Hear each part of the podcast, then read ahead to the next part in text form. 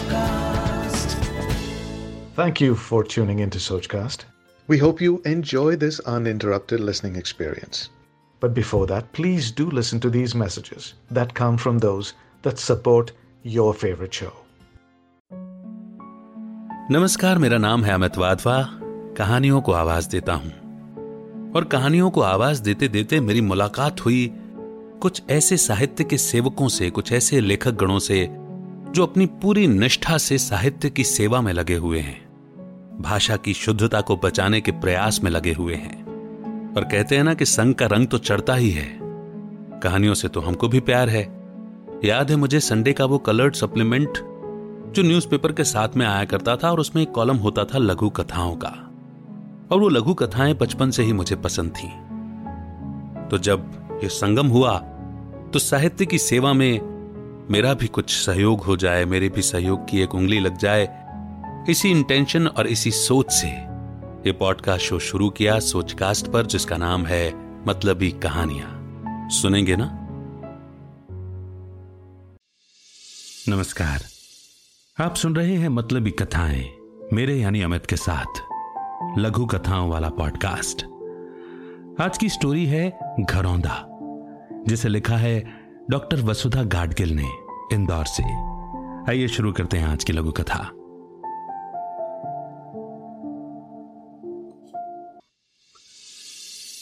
रिंकी को नई माँ के रूप में शिखा स्वीकार नहीं थी। वो शिखा के प्रत्येक कार्य कर्तव्य को अस्वीकार कर देती। अचानक रिंकी बीमार पड़ी। शिखा ने ममत्व भाव से उसकी सेवा की। रिंकी को अपने किए का अफसोस हो रहा था। आंटी, मैंने आपको गलत समझा। मुझे माफ़ कर दीजिए, प्लीज़। मैंने इतना बुरा व्यवहार किया, फिर भी आप मम्मी जैसी। रिंकी ने अपनी दूसरी मम्मी की ओर क्षमा याचना भरी नज़रों से देखते हुए कहा, अरे अरे, धीरे उठो। मेरा हाथ पकड़ो, फिर पलंग से उतरो। और हाँ, माफ़ी मत मांगो। अपनों से माफ़ी कैसी?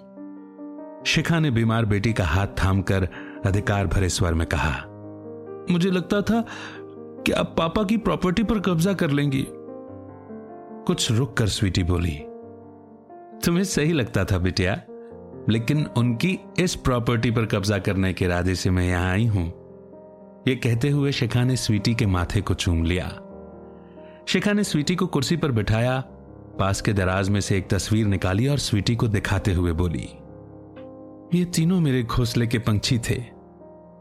मुझे अकेला छोड़कर उड़ गए, फिर वहाँ आसमान में कुछ विचलित अवश्य हुई, फिर संयत होकर बोली, तुम्हारे पापा बीमार रहते हैं ना? उनमें मुझे राघव यानी मेरे पति और तुम दोनों में तनु मनु दिखे। इसीलिए इस प्रॉपर्टी पर नज़र ठहर गई।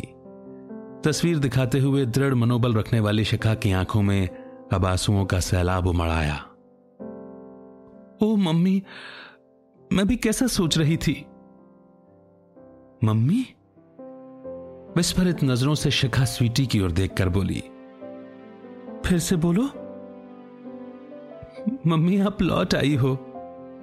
कहकर स्वीटी की आँखें भी गीली हो गईं, पर होठों पर मुस्कुराहट आ गई। वो शिखा से लिपट गई। शिखा भी उसे बाहों में समेटते हुए बोली अब मेरे घोंसले में फिर से पंछियों का कलरव सुनाई देगा। बस इसी मोड पर यह लघु कथा यहीं पर समाप्त होती है। कैसी लगी आपको यह कहानी? ज़रूर बताइए। इस शो को, इस चैनल को ज़रूर सब्सक्राइब करें। रखें अपना बेहतर ख्याल। अमित का नमस्कार। जय हिंद। जय भारत।